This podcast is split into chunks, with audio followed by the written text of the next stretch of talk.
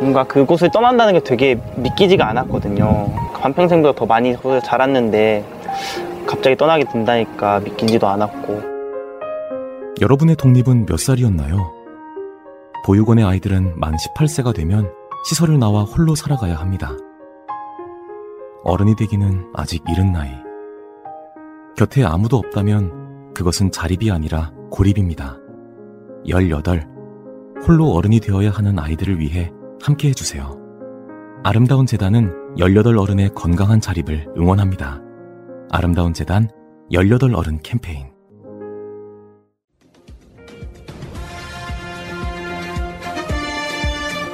꼭 알아야 할 어제의 뉴스. 2020년 7월 당시 추미애 법무부 장관은 윤석열 검찰총장에 대한 수사 지휘권을 발동했습니다. 한동훈 검사장의 연루 의혹이 제기된 채널A 사건에서 윤 총장의 개입을 막았습니다. 같은 해 10월에도 윤 총장 가족 연루 사건 등에 대해 윤 총장을 배제하는 수사 지휘권을 행사했습니다. 해당 사건들에 대한 검찰총장의 지휘 감독 배제는 김호수 총장 취임 이후에도 유지됐습니다. 이런 가운데 최근 한 검사장을 수사해온 서울중앙지검 수사팀은 무혐의 의견을 중앙지검 지휘부에 보고한 것으로 알려졌습니다. 이후 박범계 법무부 장관이 한 검사장 사건 등에 대한 검찰총장의 지휘 감독을 복원하는 내용의 수사지휘권 발동을 지시했다는 보도가 나오면서 논란이 불거졌습니다. 한 검사장의 무혐의 처분을 막기 위한 것 아니냐는 겁니다. 이에 박 장관은 수사지휘권 발동을 검토하다가 관련 논의를 중단했다고 밝혔습니다. 전체 사건에 대한 지휘 배제를 원상복구하는 것이 특정인을 겨냥한 지휘 회복이라고 그런 원래의 취지가 아, 왜곡될 가능성이 높다고 봐서 현재로서는 아, 논의를 중단했고 박 장관은 비정상을 정상화하는 게 법률과 체계에 맞지 않느냐고 말해 다시 수사지휘권을 발동할 가능성은 남겨뒀습니다. 국민의힘 소속 국회 법사위원들은 박 장관이 수사 지휘권 폐지에 반대한 이유가 드러났다며 박 장관을 비판하는 성명을 냈습니다. KBS 뉴스 김유대입니다. 고위공직자 재산 공개에서 59억 원의 재산을 신고한 오세훈 서울시장. 재산 가운데 8억 6,900만 원을 주식으로 신고했습니다. 이 가운데 특정 바이오 기업 주식을 자신이 3,500주, 부인이 9,200주 매입하는 등 시장 취임 이후에도 주식을 사들였습니다. 공직자들 재산 공개 뉴스가 있었어요. 오세훈은 바이오주를 좋아하는데 망했다. 반토막 났다. 뭐 이런 기사가 고위 공직자는 보유한 주식이 3천만 원이 넘으면 법에 따라 두 달 안에 팔거나 수탁기관에 맡기는 백지 신탁을 해야 합니다. 보유한 주식과 직무 사이에 이해 충돌 소지가 발생할 수 있기 때문입니다. 공직자가 주식을 팔고 싶지도 백지 신탁도 하고 싶지 않다면 인사혁신처의 심사를 받아 직무 연관성이 없다는 증명을 받아야 합니다. 오 시장도 그래서 심사를 요청했는데 그 결과 이해 충돌 소지가 있다며 팔거나 백지 신탁하라는 결정이 내려졌습니다. 하지만 오 시장은 연관성 판단 기준이 너무 포괄적이고 백지 신탁을 맡아줄 금융기관도 적다며 불복했습니다. 충분히 내 재산을 잘 관리해 줄 수 있다는 확신이 들 때 비로소 백지임을 마음 놓고 할 수 있는 것이고 오 시장의 불복에 따라 국민권익위원회에 행정심판 절차가 진행되고 있는데 결과가 끝나지 않은 상태에서도 특정 기업에 대한 주식 보유를 늘린 겁니다. 최소한 그 결론이 나올 때까지는 기다려야 되는 것이 아닌가. 이 이해 충돌이 벌써 생겨버렸을 수 있는 거니까 주식 거래를 통해서. 오 시장 측은 행정심판 결과가 나오면 충실히 이행할 예정이라면서도 결정 전까진 주식을 당장 처분할 의무는 없다며 논란 속에서도 주식 거래를 계속하겠다는 뜻을 나타냈습니다. MBC 뉴스 윤수환입니다. 원칙적으로 전두환 씨 유산을 상속받을 수 있는 사람은 부인 이순자 씨와 네 자녀입니다. 이들 중 부인 이 씨가 유산을 단독 상속받았습니다. 이런 사실은 광주지법에서 열리고 있는 재판 과정에서 어제 확인됐습니다. 전 씨는 생전 발간한 회고록 내용 때문에 형사와 민사 두 가지 재판을 받고 있었습니다. 이 가운데 형사 재판, 고 조비오 신부 사자 명예훼손 재판은 전 씨가 숨졌기 때문에 자동으로 종결됐습니다. 하지만 민사 재판, 금전으로 손해를 배상하라는 손해배상 소송은 이어지고 있습니다. 어제 부인 이 씨가 이 민사 재판을 이어받았다는 사실이 법원에서 확인됐습니다. 전 씨 재산을 상속받았기 때문에 자연히 금전 관계인 민사 재판도 상속받게 된 겁니다. 재판의 판결도 중요하지만 전두환을 대리한 이순자 씨가 어, 진심으로 먼저 사과를 했으면 좋겠다는 바람을 갖습니다. 5.18 기념재단 등은 지난 2017년 6월 전 씨가 회고록 잃은 곳에서 허위 사실을 적시했다며 손해배상 소송을 제기했습니다. 이듬해 1심 재판부는 7천만 원을 배상하라는 판결을 내렸고 항소심이 진행 중이었습니다. 부인 이 씨는 전 씨 유산은 상속받지만 미납한 추징금 956억 원은 내지 않아도 됩니다. 현행법에 따르면 금전이나 채권, 재무 등과 달리 벌금이나 추징금은 상속 대상에 해당되지 않기 때문입니다.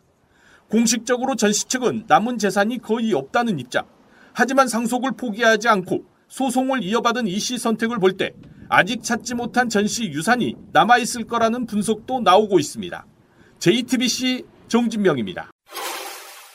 후쿠시마 오염수와 관련해 일본 정부가 만든 홍보 영상입니다. 지금까지의 패로 노력으로 부진의 96%에서 방호복 없이 작업할 수 있게 됐습니다. 한국말 더빙과 자막으로 구성되어 있습니다. 후쿠시마 오염수 방류가 안전하다는 취지의 국제 원자력 기구 IAEA 사무총장 인터뷰도 들어가 있습니다. 제어된 처리수의 해양 방류는 세계 다른 원자력 발전소에서도 일상적으로 이루어지고 있습니다. 2분 남짓의 이 영상은 일본 외무성이 지난해 10월 외무성 유튜브 채널에 올린 겁니다. 그런데 최근 해당 영상이 유튜브 광고로 나온다며 불편하다고 지적하는 네티즌들의 반응이 나오고 있습니다. 광고인 만큼 무작위로 유튜브를 시청하다 볼 수 있기 때문입니다. 후쿠시마와 관련해 일본 부흥청이 만든 또 다른 한국말 광고입니다. 후쿠시마의 신선한 생선에 놀랍니다. 후쿠시마의 풍요로운 식재료가 여러분을 반갑게 맞이합니다. 후쿠시마 원전 사고에도 불구하고 후쿠시마산 식품이 안전하다고 홍보하는 겁니다. 앞서 일본은 우길기 홍보 영상을 만들어 유튜브의 광고에 논란이 됐습니다. 취재진은 유튜브 측에 이런 광고들과 관련해 입장을 문의했지만 아직 답변을 받지 못했습니다. 유튜브 광고 정책엔 논란의 소지가 있는 문제 등은 광고 게재가 적합하지 않다고 써 있습니다. JTBC 정재윤입니다. 윤석열 당선인의 핵심 관계자 이른바 윤핵관으로 불리는 국민의힘 권성동, 윤한홍, 장재원 의원. 권 의원은 44억 6천, 윤 의원이 22억 6천, 장 의원은 21억 6천만 원을 각각 신고했습니다. 권 의원은 서울 강남구와 지역구인 강원 강릉시에 각각 아파트 한 채씩과 현금 19억 원을, 장 의원은 지역구 부산 사상구의 아파트 한 채와 해운대 상가 한 채를 보유했습니다. 당선인 대변인인 김은혜 의원은 배우자 명의의 서울 강남구 빌딩과 연립주택, 현금 63억 원 등 225억 원을 신고해 인수위 참여 의원 가운데 최다액을 기록했습니다. 인수위원 중 현직 의원 7명의 평균 재산은 33억 5천만 원으로 나타났습니다. 과학기술교육분과 간사인 박성중 의원이 84억 4천만 원으로 가장 많았고 인수위 부위원장인 권영세 의원이 44억 1천만 원을 신고했습니다. 추경호, 유상범, 이용호, 이태규, 이미자 의원이 뒤를 이었습니다. 문재인 대통령은 전년보다 약 1억 1천만 원 늘어난 21억 9천만 원을 신고했습니다. 안녕하세요, 최민희 의원님. 최민희 의원님. 사랑합니다. 평동시민. 수동시민. 화도읍시민. 윤세연입니다. 곽미경입니다. 양화문입니다. 살기 좋고 일상을 책임지는 배움의 기회가 넘치고 시민과 함께 도약할 수 있는 누구나 살기 원하는 시민의 요구에 궁하는 남양주 시장님이 시장님이 되어 주십시오. 이번 제 8대 남양주 시장에 한국하게 한국하게 한국하게 한국하게 출마를 축드립니다.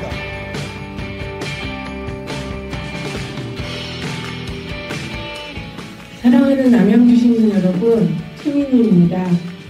이 자리에 서기까지 오랜 시련과 고난, 인내와 준비가 필요했습니다. 나는 남양주 시민이다 외칠 수 있도록 남양주를 대한민국 끝든 도시로 만들라는 명령이었습니다. 네, 그렇게 하겠습니다. 사랑하는 남양주 시민 여러분, 민주당 당원 동지 여러분,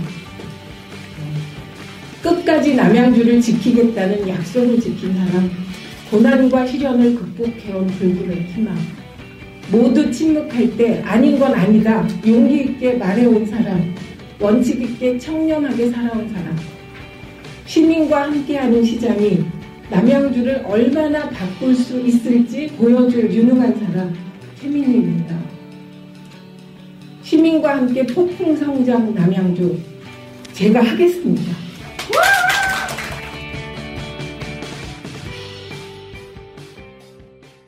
자, 오늘도 방송 한번 해보고 시작해 보겠습니다. 원래 이제 3시에 방송이 하나 있었는데, 어쩌다 보면 방송이 취소되는 경우도 있어요. 급박한 사정 때문에. 예, 예를 들면 뭐 제가 청와대에 들어갔다 온다든지. 그런 사정 때문에 방송이 취소되는 경우도 있습니다. 이해하시기 바라겠고요. 그 사실은 아니고, 이렇게 되면 소문 난다? 푸나 청와대 들어갔다 왔다고. 그런 상황들이 있을 수 있다. 이런 말씀 드리고. 갔다 오신 것 같은데. 어. 아니라니까! 네, 지금 출근하자마자 지금 몇 시간 동안 오늘 방송 준비했잖아요. 자료 준비. 어. 그리고 채널 유튜브 커뮤니티에 정경심 교수에게 엽서 보내기 운동에 대해서 설명을 좀 해드릴게요. 지금 제가 그걸 계속 하고 올리고 있는데 정경심 교수가 지금 소액환으로 오는 돈들이 네. 몇십만 원 오는 게 아니잖아요. 그쵸. 700원, 100원, 1000원 뭐 이렇게. 오면 통지를 해준대요. 그거 보고 눈물 흘리셨다고 그런 얘기고 여러분들 그 엽서 보내기 운동 지금 하고 계십니까? 지금 엄청나게 많은 엽서가 도착하는데 코팅된 엽서, 스티커, 꽃, 구슬 등의 장식품이 붙은 엽서, 빈 봉투, 사용하지 않는 편지지 등은 모두 전달되지 않는다는 거예요. 굉장히 엄격한 거죠. 수영자 관리할 때 좀이라도 뭔가 생치기 날 수 있는 물품은 전혀 반입이 불가능합니다. 쇠, 뭐 쇠, 플라스틱 이런 것도 마찬가지고 이, 이런데 사용하지 않은 편지지 같은 것도 전달되지 않는다 그래요. 다른 정도로 쓸 수 있게 되면 엄격한 거죠. 근데 억울하게 갇혀 있는 사람은 이런 부분에 있어서 좀 어려울 수 있고 나머지 이제 그러면 이제 뭐 우편 환 같은 거 어떻게 보내는지는 지금 새날 유튜브 커뮤니티에 올려놨다는 말씀드리고 참고하시기 바라겠습니다. 지켜야겠죠. 제가 여기서 표현한 말이 하나 있습니다. 윤석열 강점기. 여러분들이 독립군입니다라고 말씀드리고 싶어요.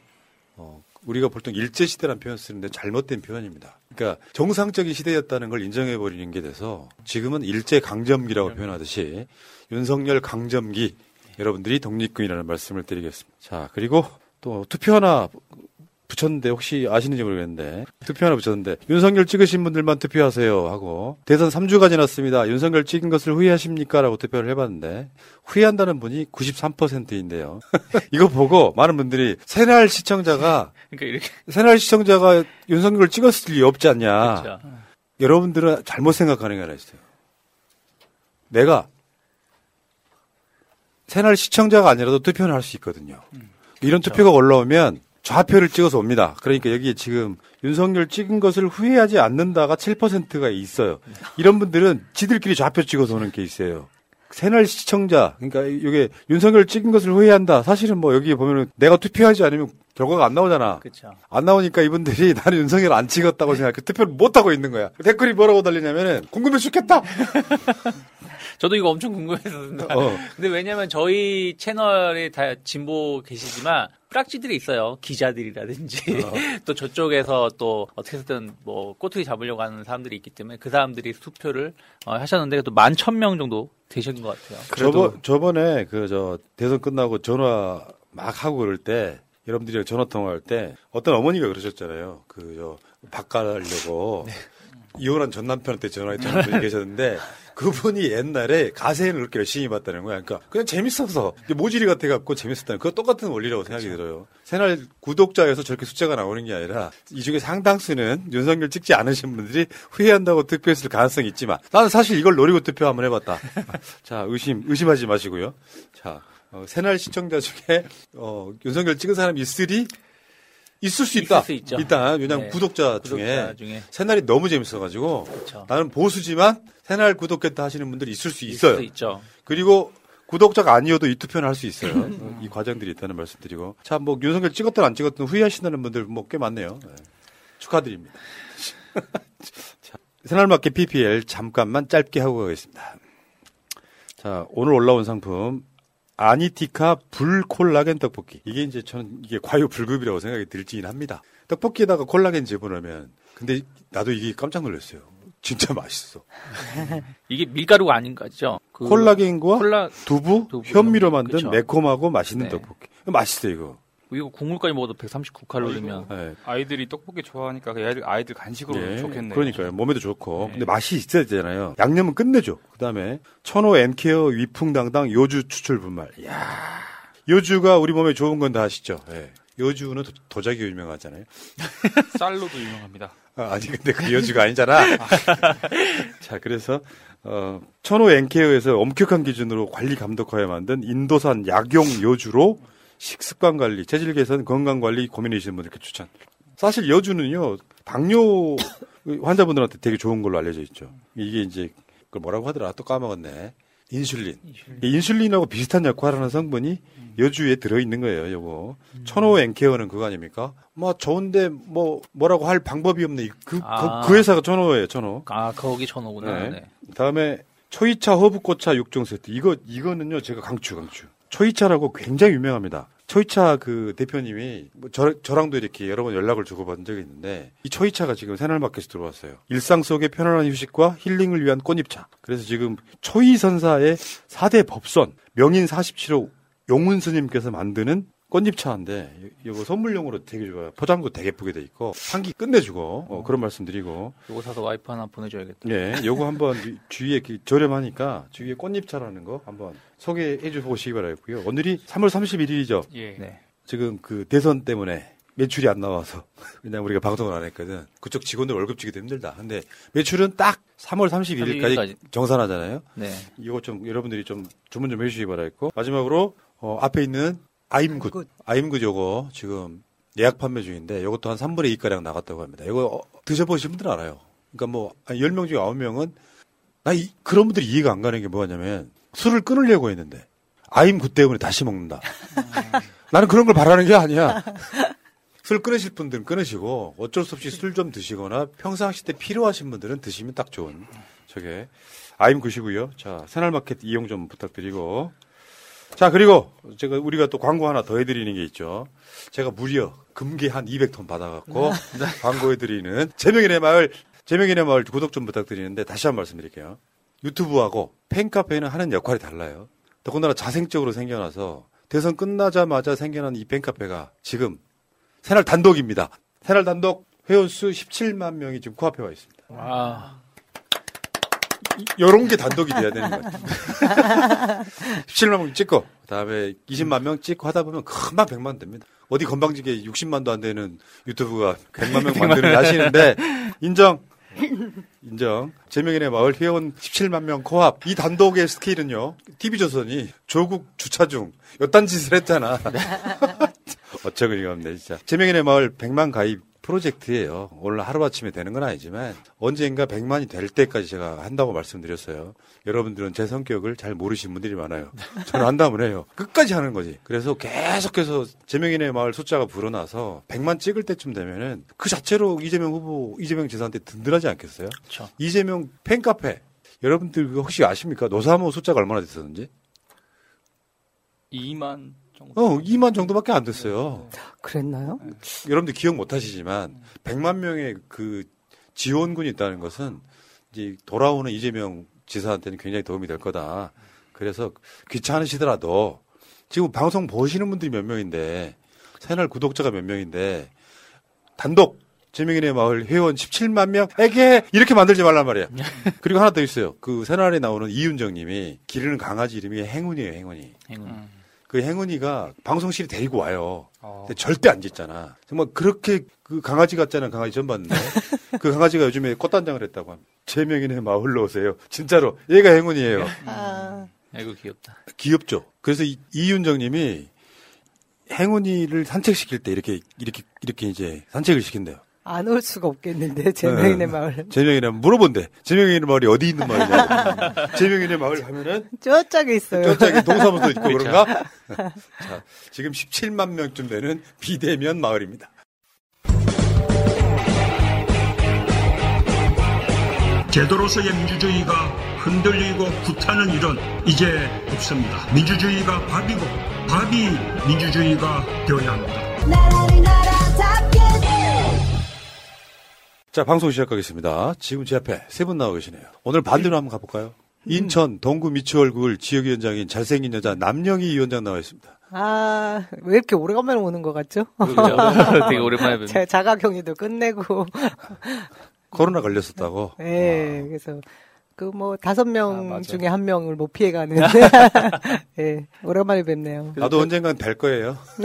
별 발상. 별 뭐 문제는 없으셨죠? 많이 네, 아프셨나요? 아니요, 그렇진 않았는데 한 하루 정도 꼬박 약간 근육통도 아. 있었고 뭐 지금 뭐 정신 상태가 안 좋으니까 온몸이 그냥 너덜너덜 그 정도였어요.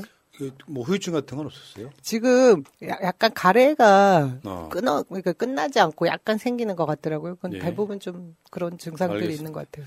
자, 축하드리고요. 지금 우리 분위기가 축하드리는 분위기예요. 아, 어 굉장히 박, 그 화사해진 것 같아요 조명이. 아니에요, 아니에요. 뒤에 커튼 하나 걷었을 때 아. 인테리어 효과가 나네. 어, 돈안 들이고. 환해졌어요. 그래서 이렇게 번갈아 가면서 써요. 야, 새날은 스튜디오가 많은가 보다. 음. 그런 효과가 있는 거고. 그 옆에는 전주에서 올라오신 전주의 랜드마크 이덕진 변호사 나와 있습니다. 네, 전주의 랜드마크 이덕춘 변호사입니다. 저는 저도 남용희 위원장처럼 전주의 위원장이 되기 위해서 열심히 뛰고 있습니다. 그리고 제가 요즘에 이제 코로나 관련해 가지고 저희 아는 분 딸, 딸이 코로나에 걸렸는데 이 격리될 때 온 가족이 한 번에 코로나를 걸려야 된다고 서로 비비고 자고 있어도 딸 이외에 자기 아내랑 본인은 걸리지 않아서 걱정이다 이런 분이 계시더라고요. 정말 이 코로나가 이제 완전히 진짜 뭐 이렇게 뭐 전염, 풍토병. 전염력이라는 것들 많이 그렇죠. 떨어진 것 같습니다. 그 이야기 이따 하겠습니다. 네, 알겠습니다. 그 다음에 유창희 경제평론가 나와 있습니다. 네, 안녕하세요. 유창입니다. 경제평론가는 잘 살까요? 나는 갑자기 궁금해졌어. 재산 공개. 아니 왜 그 주식 전문가, 네. 경제 전문가 이런 사람들이 잘 사느냐? 중이 제 머리 못 깎잖아요. 계좌 공개하려면 공개해야죠. 자, 잘 살죠? 네, 뭐. 잘 살고 있죠? 부럽다. 아, 아이 낳고 잘 살고 있죠? 그런 그렇죠. 뜻이에요. 네. 잘 살지는 않습니다. 자, 이세 분과 함께 출발합니다. 잊지 않으셨죠? 하트를 꼭 눌러주세요. 오늘도 감사합니다. 월스트리트 저널. 월스트리트 저널이 이런 보도를 냈어요. 한국의 코로나 치명률이 최저다. 전 세계에서. 그래서 엔데믹, 이제 이 팬데믹이 끝나는 걸 엔데믹이라고 하는데 엔데믹의 전환되는 첫 번째 사례가 될 것이다. 이게 지금까지 이제 우리나라 언론들은 전혀 안 하는 보도였잖아요. 안 하죠. 한국이 코로나 막 40만, 50만, 60만 전 세계 1위 이것만 보도했다고.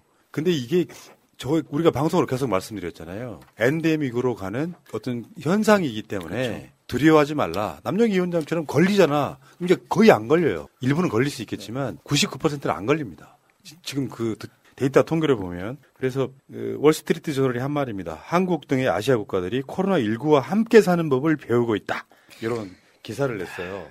어, 요거예요. 그리고 밑에 자세히 보시면은 작은 글자로 사우스 코리아 이스 이렇게 쓰여 있어서 사실 외국에서는 되게 부러워하는 거죠. 왜냐? 다시 말씀드리지만 치명률이 최저이기 때문에 그렇습니다. 치명률 한번 잠깐만 비교해 볼게요. 우리나라 치명률은 0.12%, 미국은 1.22%, 영국은 0.79%, 일본은 0.44%. 숫자가 중요한 게 아니라 한국이 워낙 과학적 방향을 했고 또 백신 접종률이 전 세계적으로 가장 높기 때문에 실제로 숫자가 몇십만 명이 나와도 치명률은 전 세계 1위다. 그러니까 이렇게 되면 아마 지금 조만간 이제 거리두기 조정하는 게 발표될 텐데 아예 영업 제한이 없어질 가능성이 있습니다. 그리고 아마 당분간은 마스크를 쓰게 되겠지만 사실상 일상으로 돌아가는 첫 번째 국가가 된다 이런 얘기예요.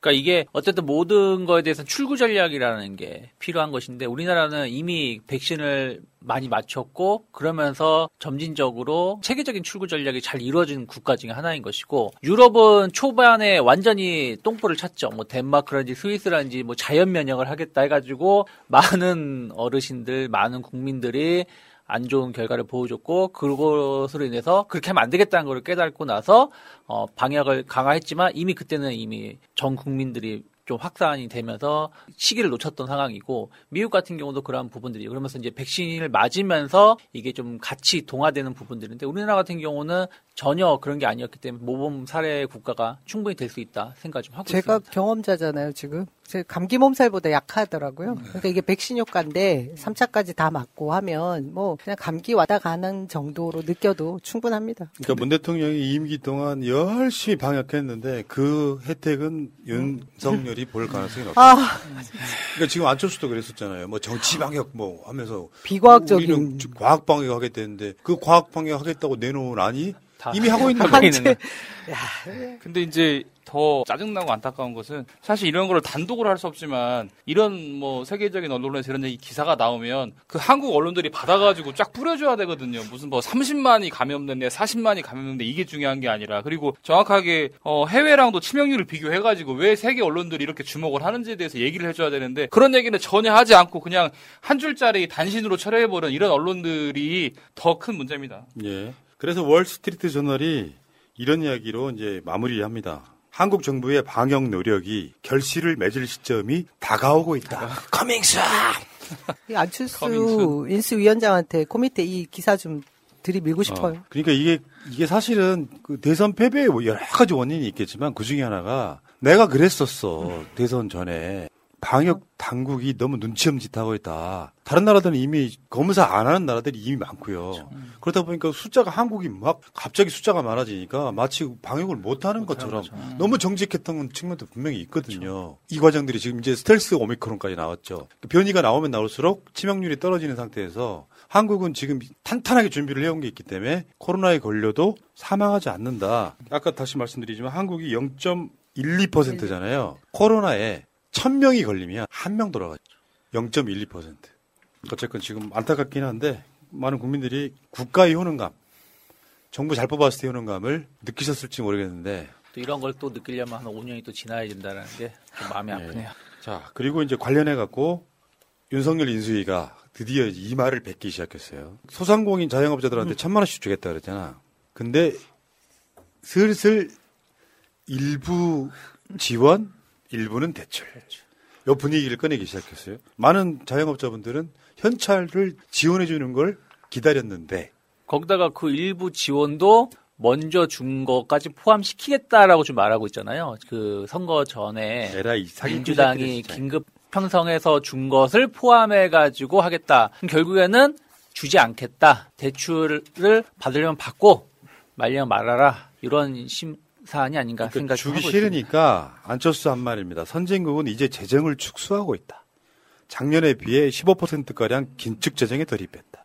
우리나라도 인플레이션이 심하다. 한국은행은 금리를 올리고 있다. 이럴 때 손실 보상을 위한 확장 재정을 할 수밖에 없는 게 딜레마다. 하면서 이제 밑자락 깔기 시작하는 거예요. 벌써 공약 뒤집기 하고 있는 거거든. 내가 어제도 그런 이야기를 했거든요. 선거 이기기 위해서 뭔가를 꺼내 들었는데 현실적으로 윤석열 정부가 되면 문재인 정부처럼 그것도 우리는 부족했다고 지금 아우성을 쳤잖아요. 문재인 정부처럼 국채 발행해갖고 뭘 하긴 쉽지 않습니다. 그러니까 현실적으로 지금 이것도 천만 원씩 지원해 줄 줄 알았지만 여러분들 생각하는 거에 1, 200만 원 가면 많이 간다. 난 이렇게 이제 알려드리고 싶어요. 불과 이게 이제 한 달 전만 해도 뭐 소상공인 자영업자들 천만 원 줄 것으로 약속을 했다가 어, 선진국이 재정 지출 축소하고 있으니까 어, 우리나라도 인플레이션 우려가 있다 이렇게 말하는 것은 사실은 아, 지금에 알았다고 하- 지금에서야 알았다고 하면 무능력이고 알고 있었지만 그때는 당선을 위해서 했다고 하면 이런 지금 현 집권 세력들의 위선이나 거짓이 여실히, 여실히 드러나는 것이고요. 그 다음에 어, 결국은 뭐, 음, 그, 지원 안 하기 위해서 안철수가 총대 메고 밑자락을 깔고 있는 모습이다. 이렇게밖에 볼 수 없을 것. 같습니다. 그러니까 이러면 슬그면 이제 빠져나가는. 그러면요, 나는 이제 공약을 있잖아요. 심하게 뒤집는 경우 지금 용산 이전도 공약이 아니잖아. 네 공약 뒤집은 거예요. 광화문 가겠다고 했다가 용산으로 가는 거. 공약 뒤집기 시작하면 바로 우리가 뒤집어 버려야 돼요. 그렇죠. 그 말이 말이 안 되는 거잖아 지금. 기다리고 있는데 내 주위에도 자영업자분들 많아. 지금 천만 원 줄 줄 알고 찍으신 분들 많아. 여러분들 한 두 달 안에 손목 자르고 싶을 수 있다. 그리고 다시 말씀드리지만 나라가 돈이 없는 게 아닙니다. 그것은 여러분들이 언론이 만드는 프레임이에요. 나라가 돈이 없는 게 아니라 나라는 돈이 있습니다. 그러니까 증세를 하지 않기 위해서 없는 돈만 쪼개 쓰겠다는 거예요. 사실, 사실상 현실적으로 보면. 그런 윤석열 정부가 들어서면 여러분들한테 이제 소위 말하면 현금 나누어주는 일은 사실상 어렵지 않겠느냐. 뭐 이런 생각을 해봅니다.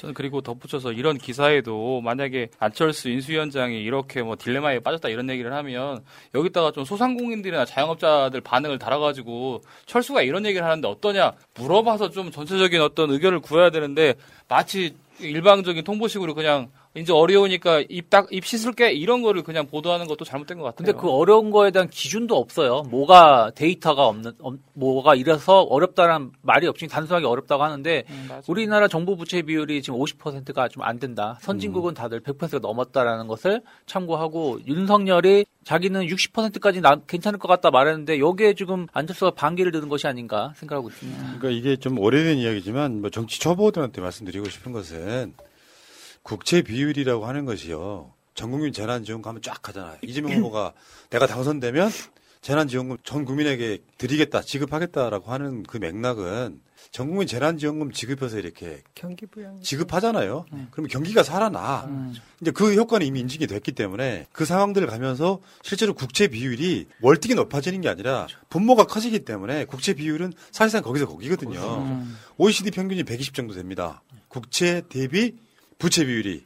근데 한국은 지금 50%가 안 됩니다. 40% 중반이라고 보시면은 이런 짓 하고 있는데 이 윤석열이 이거를 뛰어넘는 건 사실상 불가능해요. 왜? 윤석열의 시각은 지금의 기득권들 시각에 맞춰져 있기 때문에 선거 이기려고 뭐 50조 어떻게 해가지고 천만 원씩 드리겠다고 했지만 사실상 불가능하다. 여러분들 아셔야 돼요. 여기까지 이야기였고요. 결혼 기념일이라고 남편이 꽃을 사갔더라고. 아, 행복하겠다, 언니. 차라리 돈으로 주지. 먹을 수도 없고, 나중에 버리기도 힘들고 말이야. 그러나 마음을 전할 때 꽃보다 좋은 것은 없습니다. 인생에 있어서 돈이 전부는 아닙니다. 꽃은 기쁨과 슬픔을 함께합니다. 새가 날아든다와 연대하는 전국 꽃배달 자미원 꽃집. 010-3608-7576 여보, 고마워. 윤석열이 대통령이 되자마자 일본이 역사 교과서 왜곡을 딱! 그 소위 말해서 그런 얘기 있어. 윤석열 친일 대통령 기다린 일본 역사 왜곡 끝판왕 교과서 딱! 왜냐하면 강력하게 항의를 못할 걸 알거든요. 그렇죠. 윤석열은 이미 역사 교과서 왜곡 그 보도가 나기 하루 전에 일본 대사 대사 만나가지고 다시 일본과 좋은 관계 유지해야 된다고 이야기를 했어요. 근데 윤석열 자체가 그렇게 센 표현 할 가능성이 없다고 생각하기 때문에 왜냐하면 문재인 정부랑 반대랑 해왔잖아. 요거는 일본이 노린 거예요. 그러니까 윤석열 되자마자 북한은 ICBM 딱! 일본은 역사 왜곡 딱! 노린 것도 노린 것인지 아니면은 회담을 하고 나서 어 이렇게 해도 되겠다 해서 발표를 한 건지 그 타이밍 참 좋은 타이밍에 나왔네요. 네. 근데 중요한 거는 참 이게 뭐라고 해석해야 되는지 모르겠습니다만 당선인이 어 당선인 입장이라서 개별적인 외교 사안에 대해서 입장 표명하는 것은 부적절하다라고 말을 했는데 그러면 당선인 입장에서 왜 청와대는 이전하겠다고 고집을 부리는 것인지 왜 한국은행이라든지 감사원이라든지 공기업 인사는 왜 집착을 하면서 월권을 하고 계신지 그리고 왜 권한 왜 그리고 한미 군사 훈련 하자고 애걸복걸 하고 하다가 팽 당하셨는지 거기다가 어, 젤레스킨 대통령을 통화해서 왜 도와준다고 말씀하셨는지 이런 거는 당선인의 입장에서 외교 문제든 국내 문제든 다 하시면서 왜 일본 관련해서는 말을 못 하시는지가 아니, 궁금하네요. 그러니까 자기 아버지 등에 원래 기득권의 영향을 많이 받은 사람이잖아요. 일본과는 친하게 지내야 되고 일본에는 대들면 안 되고. 근데 그게 이제 한미일 그 협력 관계라는 것에 머릿속에 이제 세뇌되신 분들은 일본이 한국보다 엄청 센 나라인 줄 알아요. 아직도 그렇게 생각하는 사람 많을 거예요. 지금 일부 1인당 국민소득은 한국이 일본을 넘어섰다. 이제 지표에 따라 약간 다른데 그런 정도인데 문제는 이런 상황이 벌어지니까 대통령 당선인 우리 경 씨가 입장 표명해야 되는 거 아니냐 이런 질문에 윤석열 인수위가 한 말이에요. 윤석열의 입장 표명은 부적절하다. 무슨 말입니까? 부적절. 그냥 미친놈들이에요. 이- 만약 이 상황이요. 이따가 다시 설명을 드리겠습니다만 일본이 한 짓 자체가 도발이거든요. 그렇죠. 선 넘은 거야. 그러면은 이재명 후보 같았으면 어떻겠어요? 난리 묵고 할 수. 없다. 묵고 할수 없다. 그 윤석열이 김정은 위원장한테 버르장머리를 고쳐놓겠다 같은 이야기를 했던 것처럼 일본에 이런 메시지를 내놔야지. 근데 그렇죠. 윤석열의 입장 표명은 부적절하다는 이야기를 내놨어. 이게 친일이 아니고 뭐냐고. 뭐 정치 지도자거나 일국의 리더라고 하면 몇 번 말씀드리지만 국민의 재산 생명을 지키는 건 당연한 것이고 국가의 정체성이나 그 자국의 역사에 대해서 부정하는 세력에 대해서는 분명한 입장 표현과 어떤 그런 인식이 있어야 된다고 생각을 합니다. 그래서 대통령 당선자라고 하면 대한민국의 역사에 있어서 일제 강점기만큼 치욕적이고 굴욕적인 역사가 어디 있었습니까? 거기다 덧붙여서 일본과의 외교 문제에 있어서 독도 문제, 위안부 문제, 그거 수십 년 동안 문제해 왔던 것이잖아요. 그런 거에 관련해서 새로운 대통령 당선자가 나오자마자 마치 독도가 자기네 땅이 저, 땅인 것처럼 교과서를 만들었다고 하면 정말 정신 똑바로 박힌 역사 인식이 제대로 돼 있는 대통령 단성자라고 하면 묵과할 수 없다거나 말씀하신 것처럼 버리장머를 고쳐놓다는 말이 외교적으로 문제라면 그에 대한 정당한 평가가 있어야 될 텐데 그걸 부적절하다고 말한 것은 정말 준비 안 된 지도자라는 것을 대외적으로나 대내적으로 분명히 말씀한 거라고 말한 거라고 일단 보이고 그 다음에 어 뭐라고 얘기했냐면 올바른 역사 인식 있어야 된다 이런 취지의 말을 했는데 사실은 올바른 역사 인식이 있으려면 올바른 역사라는 게 무엇인지에 대해서 본인 스스로 정의를 내리고 인식을 얘기해야 되는데 올바른 역사가 뭔지에 대해서는 얘기 안 하고 그냥 올바른 역사 인식이 있어야 된다 이렇게 말하는 것은 사실은 그냥 어 뭐 지도자로서의 책임이 있는 자세나 이런 것들이 전혀 준비 안된 네. 거죠. 이게 이게 약간 좀 역사의 평행 이론 같은 건데 데자뷰 같은 건데 이명박이 오사카 출생이잖아. 그렇죠. 태어난 곳이 오사카야. 그래놓고 생가는 포항에 놨더니 이런 이연병. 이명박 생가는 포항에 있어. 그때 이명박이 당선되고 나서 유명한 네 글자가 있죠. 지곤조기. 지금은 곤란하니 조금만 기다려달라. 그런 식으로 일본에 대해서 조심조심했던 게 바로 다시 지금 재현되고 있는 거예요. 아니, 그러니까 이게 진짜로, 아, 이 사람, 아, 우리 당선인께서 친일인가? 생각을 들게 하는 게 뭐냐면, 그 선거 기간에 그렇게 행동했잖아요. 어떻게 행동- 행동했냐면, 중국에 대해서 상당히 비판적으로 말했거든요? 그런데, 그리고 나서 뒤로 가서 중국 대사관에 내 뜻은 그게 아니야. 오해하지 말아줘. 이렇게 말을 했는데, 일본에 대해서 그렇게라도 하면은 겉보기라도 지지율이라도 올라갈 텐데, 그렇게도 안 했다라는 것 자체는 정말 일본에 대해서 조심조심하게 행동을 하고 있다는 것을 왜 그러시는지 궁금합니다. 예. 자, 그러니까 민주당의 박홍근 원내대표가 윤석열이 침묵할수록 빈곤한 역사 인식이 부각됩니다라고 이야기를 했어. 그랬더니 윤석열이 야 언론사들 그 헤드라인 적 같은 게 있잖아요. 이재명 측에 박홍근 원내대표를 이재명 측이라고 표현하고 유감 금도를 지켜달라. 아직도 선거 박홍근 원내대표가 마- 말이 틀렸어요? 지금 대선 중인가 봅니다. 아직도 어, 그쪽에서. 그러니까 침묵할수록 빈곤한 역사 인식이 부각된다는 말은 맞는 말이고 다시 한 번 말씀드릴게요. 독도. 독도 관련해서 독도를 일본 땅이라고 주장을 한다는 것은 도발이라니까요.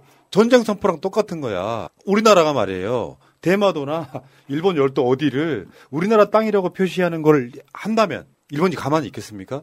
영토 문제예요. 이거 다른 게 아니라 이 교과서에 독도가 일본 땅이라고 주장을 해. 그러면 대한민국의 대통령 당선자는 무엇을 해야 되느냐? 이건 명백한 도발이다. 좌시하지 않겠다. 뭐 쌍욕을 해도 되고. 물론 그렇게 하면 뭐 한일 관계 망가진다 그러는데 한일 관계를 망가뜨리고 있는 건 일본이에요. 상대가 도발해 와. 그러니까 어퍼컷을 날렸음에도 불구하고 나는 계속 맞아줄 거야 같은 짓을 하는 겁니다 이게. 지금 젤렌스키만도 델- 젤렌스키 대통령만도 못한 행동을 하고 있는 거 아닙니까? 땅을 그냥 주겠다라는 거 아니에요 지금? 제 윤석열 같은 경우 이제 뭐 어, 미국이 일본과 한국 관련해 가지고 이제 도- 동북아시아의 역점을 일본에 좀 두고 있으니까 이런저런 눈치 보면서 그럴 수 있는데 사실 윤석열이 이럴수록 국민들이 뒤에서 좀 더 받쳐주는 역할을 해줘야 되거든요. 예를 들면 어, 대통령이 무슨 거- 뭐 대통령 당선자가 예를 들면 무슨 말 무슨 말을 하려고 치면 국민들로부터 분노하는 모습이 이렇게 보여지면 더 그런 것이 있어서 좀 깨어있는 우리 그 새날 시청자들이라도 좀 이렇게 분노하는 모습을 보여주셔야 윤석열이 좀 더 정신을 차지 예, 않을까 싶네요. 예.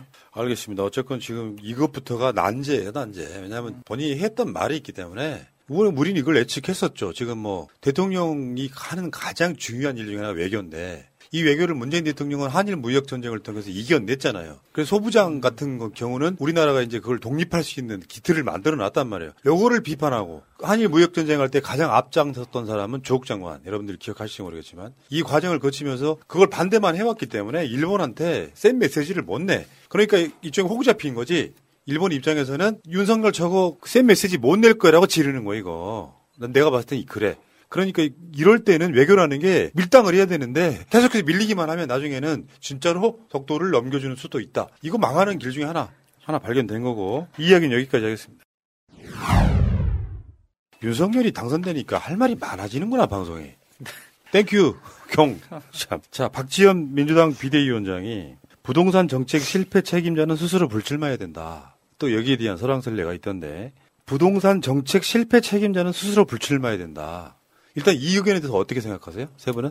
뭐 당연히 지극히 당연한 얘기를 했죠. 그리고 지금 뭐 비상 대책 위원회 위원장이니까 그 입장에서 한 말인데 저는 이제 제 의견은 사실 우리 박지원 위원장님은 자신의 맞는 포지션에 또 그 역할들을 해줬으면 좋긴 해요. 이 얘기는 사실 다른 위원장들이 해줬으면 다른 위원들이 해줬으면 어땠을까 하는 생각은 있습니다. 어, 저는 이제 부동산 정책 실패 책임자 스스로 불출마해야 이 말은 너무나 당연한 말인데 당연한 말임에도 불구하고 굳이 이렇게 할 필요가 있었나? 왜냐하면 본인이 공동 비상대책위원장이면 이렇게 말을 하지 않고 그 안에서 실천을 하고 이런 부동산 문제를 외부적으로 더 이렇게 아, 불거지지 않게 할 수도 있는데 그러니까 뭐 우리, 우리 조지 레이코프의 코끼리를 생각하지 마 들으면 코끼리를 생각하는 것처럼 마치 부동산 정책 실패 이렇게 얘기하면 계속해서 그런 거를 뭐 생각하게 되니까 이런 말 부분은 맞지만 좀 그냥 언급할 필요는 없었다 이렇게 생각합니다. 예. 논리가 이상한데? 아. 뭐 정책 실패가 이게 그러니까 저는 그렇게 생각을 해요.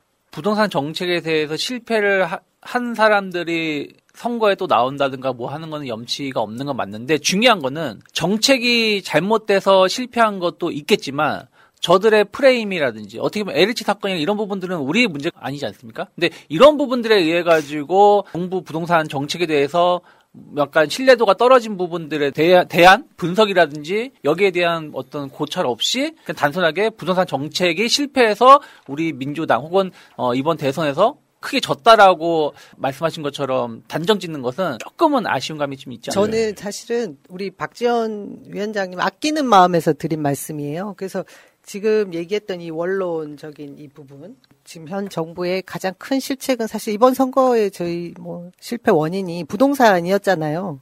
그 입안자들은 지금 뭐 꼭 집어서 얘기할 수 있지 않습니까? 뭐 김현미 장관이었다든가 뭐 노영민 실장님이든가 지금 뭐 광역 단체장으로 나오시려고 하는 분들에 대한 얘기들 우리 내부에서 이미 비토 정서가 굉장히 크죠. 그 부분에 대해서 책임을 져 달라라는 얘기인데 왜 우리 그 박지원 위원장 입을 통해서 이 얘기가 크게 나올 수 있게 했는지에 대한 부분은 저는 조금 그 부분이 좀 아쉽다는 생각이 아니, 아니, 드는 오히려, 거예요. 오히려 이 부분 약간 전 약간 다르게 봐요. 네. 기득권 정치인들이 못하는 이야기를 대신한 걸 수도 있다 이렇게 음, 생각이 그렇지만. 들고 사실 근데 이게 애매해요 기준이 기준이 애매하다고 아까 언급을 하셨는데 노영민 실장 같은 경우 충북지사 지금 나오는 상황이잖아요. 거기에 대한 일종의 targeting이 아닌가 싶고요. 이건. 중요한 건 아닌데 구분이 애매해서 어디까지가 책임자인지 아까 말한 뭐 김현미 전 장관이라든지 이런 경우가 있을 수 있는데 원론적으로 제가 봤을 때는 원론적인 이야기라는 게 뭐냐면 언론이 받아쓰기 쉬운 wording 그러니까 헤드라인 정도로 의미를 부여해야 된다고 생각을 하고요. 이거는 그만큼 민주당이 이런 정책들에 대해서 좀 엄중하게 다른 시각으로 바라보려고 한다 정도로 좀 너그럽게 이해해 주시기 바라겠고 근데 이제 문제는 진짜 중요한 건 이거예요. 제가 우리가 부동산 방송을 할 때 제가 했던 것 중에 민주당이 부동산 정책은 실패했다지만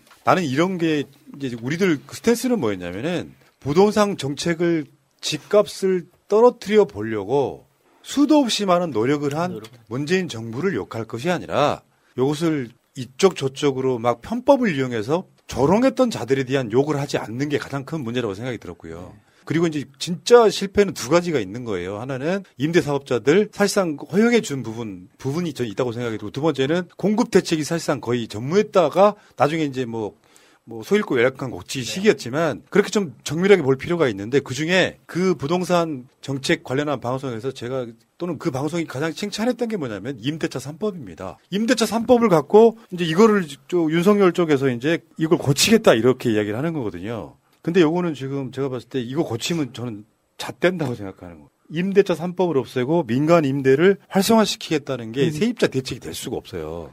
정반대죠. 정반대죠. 그러니까 이것 자체가 일단은 첫 번째가 그 임대차 3법이 도입되게 된 계기가 그 뭐라 그럴까? 일- 민간 임대인들이 조금 이게 세금 회피라든지 이런 부분이 좀 강하다 보니까 이것을 좀 막으려고 한 건데 이게 박근혜 시절에 임대인들한테 약간 그 법인으로 뭐 등록을 하게 되면 세금을 깎아주는 부분들이 좀 있었고 민간 임대는 정부가 아니라 민간인한테 어, 임대 시장에 좀 참여하게끔 한 건데 이때 당시에는 약간 고육지책, 그러니까 박근혜를 편들려는 게 아니라 고육지책이었던 게 뭐냐면 그때 부동산 경기가 너무 안 좋았어요. 너무 안 좋아가지고 부동산 가격을 좀 잡기 위해서 그러면은 한 채 사던 사람이 두 채, 세 채를 사게끔 유도해야지 부동산 가격이 좀 안정화가 되니까 그 민간인들한테 임대법을 조금 어, 유리하게 해줬던 부분들이 좀 있었고 민간 임대도 건설사들이 살기 위해서 건설사 분양이 안 되니까 미분양이 되고 하니까 정부가 택지 조성해주고 뭐 해서 그런 부분들에 대해서 일정 부분 허용을 했는데 이게 이제 가격이 오르다 보니까 이게 역효과가 나면서 문재인 정부 들어서 이러한 부분들을 통제를 한 것인데 지금 다시 이것을 과거로 돌리겠다? 그러면은 한마디로 과거의 영광, 과거에 어, 본인들이 돈을 벌었었던 것을 회상을 하면서 결국에 있는 자들을 위한 법을 좀 만들려고 하고 있는 것이 아닌가. 예, 봐봐요. 임대차 3법에 대해서 여러분들이 좀 기억을 다시 되살려 드릴게요. 2020년 7월부터 전면 시행된 제도인데 세 가지가 있어요. 전월세 신고제, 전월세 상한제, 계약갱신 청구권제 이게 있는데 전월세 신고제는 전월세 계약 시에 실거래 신고를 의무화시켰어. 다음에 전월세 상한제는 재계약 시 임대료 인상률을 연 5% 이내로 제한하는 거예요. 계약 갱신 청구권 이것은 전세 계약 갱신 2년을 임대인에게 요구할 권리를 보장해요. 지금 2년 더 늘어났죠. 그렇죠. 4년 이렇게 됐잖아요. 근데 요거 이제 여기 또 이것도 부작용이 좀 있다는 거지. 이건 보솔론이 만든 프레임이야. 이 제도를 임대 과세 목적으로 활용할 시 세입자들에게 세부담을 준다. 요거를 신고를 하게 되면 세금을 물리는 자료가 된다고 반대를 했었고 다음에 인상 올리는 걸 제한하게 되면 임대 매물 감소가 우려되고 미리 인상분을 앞당겨 받는 부작용이 있어서 전세값이 인상될 수 있다. 이런 우려를 보수 언론과 경제지가 쏟아내면서 이 제도를 흔들었단 말이에요. 근데 이 목적이랄까 요거는 아까도 제가 말씀드렸죠. 문재인 정부의 부동산 정책은 열심히 한 정부를 욕하기 이전에 편법으로 집값 올리려고 했던 사람들 그 사람들을 먼저 비난하는 게 맞습니다. 그거랑 약간 비슷한 맥락으로 지금 임대차 3법을 없애고 민간 임대를 활성화시키겠다는 게 지금 윤석열 인수위 쪽의 대표적인 정책이란 말이에요. 민간 임대를 활성화시켜 막. 그러니까 이게 지금 결국에는 이재명 후보 같은 경우는 공공 임대를 늘리겠다고 한 것이고 윤석열은 결국에는 민간 임대를 늘리겠다고 한 것은 결국에 있는 사람들한테 더 좋은 혜택, 세제 혜택, 그리고 더 좋은 돈을 앉아서 돈을 벌 수 있게끔 혜택을 주겠다라고 하는 것이고 정부가 하지 않겠다라는 거예요. 정부가 우리 서민들을 위해서 주택 공급에 신경 안 쓰겠다. 민간한테 맡기고 민간인들이 돈을 벌게끔. 근데 그 사람들이 돈이 되니까 이 시장에 들어오는 것이 돈이 안 된다면 이 시장에 들어오겠습니까? 앞서서 이제 그 우리가 정권을 잃은 핵심적인 이유가 부동산 문제 때문이라고 말씀을 했잖아요. 그렇다고 보면 이번에 이제 윤석열 당선자 측에서는 부동산 대책에 좀 더 집중을 하고 관심을 가지고 정책을 입안했을 걸로 예상이 되거든요. 그렇게 해야 마땅하고요. 그런데 지금 막 나온 정책들을 보면은 결국은 없는 사람들 우리가 보통 원하는 것은 나도 내 집 하나 갖고 좀 살아보고 싶은 거잖아요. 그래서 적당한 가격에 내 집을 갖고 살아보고 싶은 건데 그런 꿈 갖지 마라. 그냥 민간 임대 민간 임대로 그냥 집을 살 수 있게 만들겠다 이런 취지로 보여서 결국은 윤석열 당선자는 집 없는 서민들이 그냥 집 있는 사람은 집 있는 사람대로 가고 집 없는 사람은 없는 사람대로 가는 빈익빈 부익부를 그대로 인정하겠다 이런 취지로밖에 안 보입니다. 그러니까 윤석열이 아크로비스타를 취득하게 되는 과정도 여러 가지 의혹이 있잖아요. 삼성이 해준 거다, 뭐 이쪽에 뇌물로 볼 수 있는데. 그러니까 청약 통장 하나 한번 안 해본 사람이고요. 집업설은 몰라요. 어차피 검사로 얼레벌레 하고 다닐 때 스폰서들이 그런 필요성을 못 느끼게끔 해줬거든 지금까지. 그리고 지가 검사가 되고 나서 자기 부인이나 자기 장모의 재산은 기하급수적으로 불어났단 말이에요. 이런 사람 입장에 서민 집 없는 사람은 어떻게 합니까? 깨놓고 이야기해서 나 지금 사는 집 있잖아요. 세입자로 들어갈 때 계약서에 뭘 썼는지 아세요? 집 주변 50m 안에서는 담배 피지 말 것. 지은 지 한 2년밖에 안 된 집이거든. 그게 뭐 틀렸다는 건 아니고요. 나 어차피 집주위에 담배를 안 피는데 이 집 하나 구하러 들어갈 때 특약사항에 그런 걸 적어요. 집 주변 50m 안에서 담배를 피우지 말 것. 그러니까 내가 세를 전전해 보고 있는 사람이잖아요. 참 씁쓸하네. 그런 상황들이 만들어졌는데 이것에 대해서는 저는 이렇게 처방이 잘못된 게 아니라 임대차 3법이 좀 부작용이 나잖아. 요거를 보완할 생각을 해야지. 노골적으로 집 있는 사람, 다주택자들을 위하겠다는 짓거리로 가면 안 되는 거예요. 거기다가 최근에 나온 뉴스 보면은 소형 오피스텔이라든지 다가구 주택은 그 1가구 2주택에서 제외를 한다든가 아니면 세금을 좀 완화하겠다라고 말을 좀 했는데 이것도 되게 웃긴 게 뭐냐면 지금 오세훈 시장이 들어서고 물론 마찬가지 민주당도 마찬가지입니다. 지금 재개발이나 재건축을 조금 더 수월하게 허용해 주려고 하고 있는데 이 재개발 재건축은 한계가 있다 보니까 기존의 일반 주택 단지 이런 데다가 이제 아파트를 아예 재개발을 하려고 하는 부분들이 좀 있는데 그럼 그 사람들은 일반 세입자들의 대부분이고 주인들은 다른 데 사는 경우가 많이 있거든요. 그럼 그 사람들을 위한 지금 정책을 내겠다는 것이 것이기 때문에 부동산 관련된 이 인수위의 뉴스들 보면은 정말 서민을 위해서 국민을 위해서 정책을 피겠다고 공약을 한 게 맞나? 라는 생각이 항상 예. 들게 합니다. 이게요, 이제 투표도 저는 그렇게 생각해요. 이제 많은 사람들이 부동산을 대선 실패의 원인으로 보는데 사실은 최선의 후보가 있었습니다. 근데 최악을 택한 거예요. 왜냐하면 집값이 저는 얘가 우리 전에 방송할 때 악플을 좀 먹었던 지점 중에 하나가 집값은 갑자기 떨어지면 안 됩니다라고 했더니 뭔 소리냐 이 개새끼야 막 하면서 집값이 확 떨어져야지 이렇게 하셨던 분들이 몇 명 있었어요. 집값이 갑자기 떨어지면은 경제가 폭망해요. 내가 대출 받은 것보다 은행이 갚는 것보다 집값이 떨어졌어. 그러면 이 사람은 결국 은행 빚 못 갚습니다. 은행 파산하고 난리가 나는 거예요. 조금 조금씩 떨어져야 돼. 그 정책을 대선 때 냈던 사람이 이재명 후보예요. 근데 윤석열 같은 경우는 서울 표심이라는 게 그런 거 아니에요. 내 집값 떨어지는 게 싫으니까. 윤석열을 찍어야만 후보의 문제가 아니라 민주당 찍으면 집값 떨어질 것 같고 국민의힘 찍으면 집값 올라갈 것 같아 찍었다고 하는 사람들. 이 사람은 자기 발등 찍은 거죠. 왜냐면은 집값이 올라가서 그 집의 가치가 올라가는 이런 것보다는 그 사람들의 자식 세대를 생각해야 돼요. 만약에 정부라고 하는 것이 온갖 정책들을 통해서 집값을 잡지를 못하면 결국 피해는 내 새끼가 봅니다. 그러니까 내 집값이 1인 1주택 하는 사람이 집값이 오른다고 한들 그걸 팔아서 뭘 얼마나 뭘 하겠다고요? 간단히 말해서 물론 뭐 대출 반대 유리할 수는 있겠지. 근데 그런 짓을 하면서 집값이 오르길 바라면 내 새끼들한테 부담이 되는 거예요. 내가 집 하나 갖고 있는데 내, 내 자식 결혼을 해야 돼. 집 하나 사주려고 하면 아 그때 집값 좀 떨어졌으면 좋았을 거라는 짓을 하게 되는 거예요. 그 집값은 5년 10년 이렇게 지나면서 조금 조금씩 떨어지면서 적응할 수 있게만 해주면 되는 거예요. 그 정책을 냈던 게 이재명 후보였어요. 선거 끝나고 이렇게 진단을 다들 각자 다 생각과 판단이 다르게 하고 있잖아요. 저는 사실 이번 대선에서 정확 하게 이렇게 나눠졌던 게 부동산 세금에 관련된 투표였다고 보여지더라고요. 동네별로 집값이 많이 올랐는데 거기 저쪽에 윤석열 후보 측에 많은 투표 그 결과가 나온 걸 보면 세금을 많이 냈던 거에 화가 났던 분들이 많아요. 근데 지금 진단이 틀리니까 처방이 다른 거예요. 근데 인수위에서 뭔가 부동산에 대한 해법을 내놔야 되는데 거기 건드린 게 지금 임대차 삼법 아닙니까? 그러니까. 예. 근데 저는 이제 이번에 민주당에서 전국에 현수막을 달았습니다. 이제사 제대로 저는 처방을 내놨다고 보는 게 1가구 1주택에 대한 보유세를 감면해 주겠습니다. 사실 이것이 처방이 될 수 있는데 지금 잘못 건드렸기 때문에 이것에 대한 해답은 얻기 힘들 것이다. 좀더 네, 알겠습니다. 예, 추진해야 되는 자, 부분이죠. 이 이야기는 여기까지 하시고, 그러니까 우리가 지금 윤석열 인수위에서 나오는 메시지와 실제로 대한민국 사회가 어떤 식의 변화를 겪을지를 분석해드리는 그런 방송하고 있습니다. 언니, 나 요즘 운동도 못하고 기름진 음식을 많이 먹어서 그런지 혈관이랑 중성 지질 관리가 필요하대요. 그래? 그럼 깨끗한 혈관 관리를 위해 코어 오메가3를 먹어. 코어 오메가3? 코어 오메가3는 체내 흡수율이 높은 RTG 오메가3를 사용해서 깨끗한 혈관과 중성 지질 개선의 효과를 인정받았고 루테인과 비타민 A를 넣어 눈 건강까지 한 번에 케어하는 복합 기능성 오메가3야. 오, 믿을 수 있는 건강 기능 식품이네? 그럼 온 가족이 같이 먹어야겠다. 그래서 2 플러스 1 이벤트 중이야. 와, 가격도 합리적이네? 깨끗한 혈관과 눈 건강을 한 번에. 검색창에 코어 오메가3를 검색하세요. 저번에 윤석열 인수위가 선관위 좀 만납시다 했는데 선관위가 네. 거절했어. 거절했죠. 이유는 지방선거를 앞두고 중립성 훼손의 문제가 있다. 선관위는 헌법기관입니다. 국회, 법원 이런 데처럼 헌법기관이에요.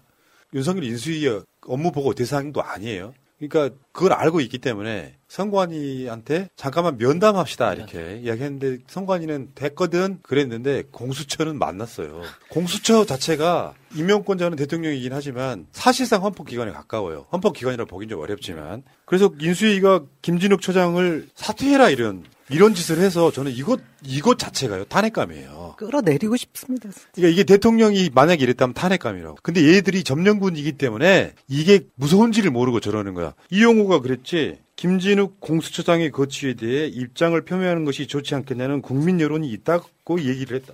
그러니까 요 말은 돌려 돌려 이야기했지만 저번에 그 저 김호수 검찰총장에 대해서 권성동이 거취 표명을 해야 된다라고 얘기한 것처럼 공수처장은 임기가 있어. 근데 이용호가 공수처장의 거취에 대해서 입장 표명을 하는 게 좋지 않겠냐라고 하는 전나게 돌리네. 그냥 사퇴하라고 해, 이 새끼야. 짜증나 죽겠네. 국민적 여론이 있다. 그러면 윤석열이 지금 역대 당선자 중에 가장 낮은 지지율 보이는 것도 국민적 여론이잖아요. 여론 개소리하고 자빠졌어. 아니 도대체 이 국민적 여론의 여론조사는 어디서 하셨는지 일단 그것부터 출처를 좀 말씀해 주셨으면 좋겠습니다. 아니 그러니까 우리도 마음에 안 들기는 마찬가지잖아요. 아니 그러니까 인수위 내에서 이게 또 국민 여론이라고 네. 생각할 거고 네. 어떻게 공수처라고 하는 것이 모든 국민 입맛을 다 맞춰요. 공수처가 출범하자마자 첫 번째 수사한 게 조희연 교육감 수사 아니었어? 맞습니다. 우리한테 유리하게 수사했다고 볼 수 없고요. 지금 공수처가 윤석열 수사하고 있긴 하지만 결과물 하나 나온 게 없어서 공수처가 검찰 눈치 보는 거 아니냐라고 생각하는 국민이 훨씬 더 많습니다. 그럼에도 불구하고 우린 참고 있어. 근데 중립기관인 공수처한테 업무보고 형식을 빌은 간담회 하면서 공수장 압박하라고 하는 게 정상이냐고. 그리고 간담회디 브리핑을 열어서 공수처의 정치적 중립성 확보가 미흡했고 제도적 개선이 필요하다는 점을 얘기를 했다는데 도대체 정치적 중립성 확보가 어떤 식으로 미흡했는지 그리고 제도적 개선이 어떻게 해야 되는지는 전혀 말을 하지 않았어요. 그러니까 한마디로 자기 지금 입맛대로 새로운 사람을 뽑고 싶다고 노골적으로 표현하는 것인데 그 입맛대로 어떻게 뽑으실지 상당히 좀 궁금합니다. 이제 공수처가 출범한 지 이제 1년이 조금 넘었는데요. 그리고 그리고 나서 사실은 정권이 바뀐 것도 처음이어가지고 설레라는 게 되게 중요할 것 같습니다. 그런데 사실 이제 대통령 인수위원회라는 곳이 뭐 의회는 아니니까 어, 차기 정부를 이끌는 밑그림을 그릴 때- 곳인데 그런 곳에서 만약에 공수처 같은 곳에 간담회를 요구했다면 어, 처음 있는 일이고 선례를 남길 수 있기 때문에 그리고 법의 독립성이나 중립성이 보장되어 있는 곳으로 되어 있기 때문에 심각하게 논의를 하고 만나서 얘기를 할지 말지를 판단을 했어야 된다고 하는 해, 해- 해야 되는데 그렇게 하지 못한 부분이 있어서 큰 아쉬움이 있고요. 그 다음에 아, 점령군이라고 말씀하셨는데 사실은 점령군 이상의 짓거리를 하고 있는 것이죠. 만약에 자기네들 수장을 지금 조사하고 있는 기관에 들어가서 수장이 나가야 된다 이렇게 돌려서 말하는 자세를 보면 점령군 이상의 짓을 하고 있어서 이 부분도 좀 관심 가지고 지켜봐야 될것 같습니다. 그러니까 지금 인수위하고 간담회는 정말 부적절한 만남이에요. 그런 노래 제목이 하나 있지 않았나요? 김건모의 잘못된 만남. 잘못된 만남. 그거야. 중립성과 독립성이 훼손되는 만나는 것 자체가 압박이잖아요. 임명권자가 대통령이지만 문재인 대통령 때 이 공수처 법을 보면 공수처법 제 3조 2항 그리고 3항 한번 보겠습니다. 이게 문재인 정부였어요. 공수처의 독립성을 위해 대통령이나 대통령 비서실 공무원은 공수처 사무에 관해 업무 보고나 자료 제출 요구, 지시, 의견 제시, 협의, 그 밖의 직무 수행에 관여하는 일체 행위를 해서는 안 된다. 임명권자는 대통령이지만 사실 대통령이 행정부의 수장이기도 하고 국가의 대표로 한 사람이기 때문에 대법원장도 대통령이 임명하지만 임명한 이후에는 전혀 관여하지 않잖아요. 박근혜 때까지는 안 그랬잖아요. 박근혜가 대법원장을 쥐락펴락하면서 서로 딜을 했었잖아. 그래서 문재인 정부에서는 이게 이제 문 대통령이 말하는 제도로서의 민주주의, 시스템 민주주의를 말하는 건데 임명은 내가 했지만 공처법 3조에 대통령이나 대통령 비서실 공무원은 공수처 사무에 관해 업무 보고나 자료 제출 요구, 지시, 의견 제시, 협의, 그 밖에 직무 수행에 관여하는 일체 행위를 해서는 안 된다. 초월적이고 월권적인 행위가 한두 건이 아니지 않습니까? 집무실 이전부터 예비비 요구부터 지금 이것도 완전히 초월적인 행위죠. 그 대한변협에서 추천받았던 공수처장 네. 아닙니까?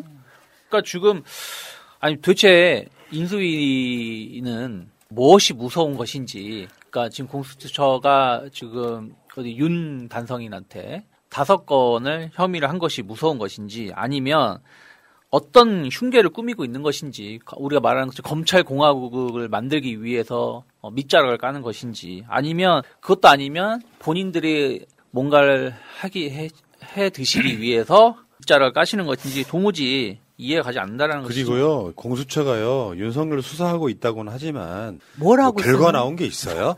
그걸 거야, 그죠? 수사 제대로 안 해서 그런 거 아닐까요? 아니 그러니까 윤석열 지는 아유. 검찰총장으로 있을 때 그 지랄을 하는데도 불구하고 임기 보장해 준 게 문 대통령입니다. 문 대통령이 뭐라 그랬어? 문재인 정부의 검찰총장이라고 하면서 인정해 줬잖아요. 그래 놓고 지는 와가지고 중립기관이어야 될 공수처의 사실상의 업무 보고를 받고 자빠졌어. 간담회면은 그 이용호 인수위 간사, 저, 저기 저 국민의당에 있다가 저쪽으로 넘어가신 그 유명한 분, 네, 맞습니다. 임실 남원 순창. 순창. 예.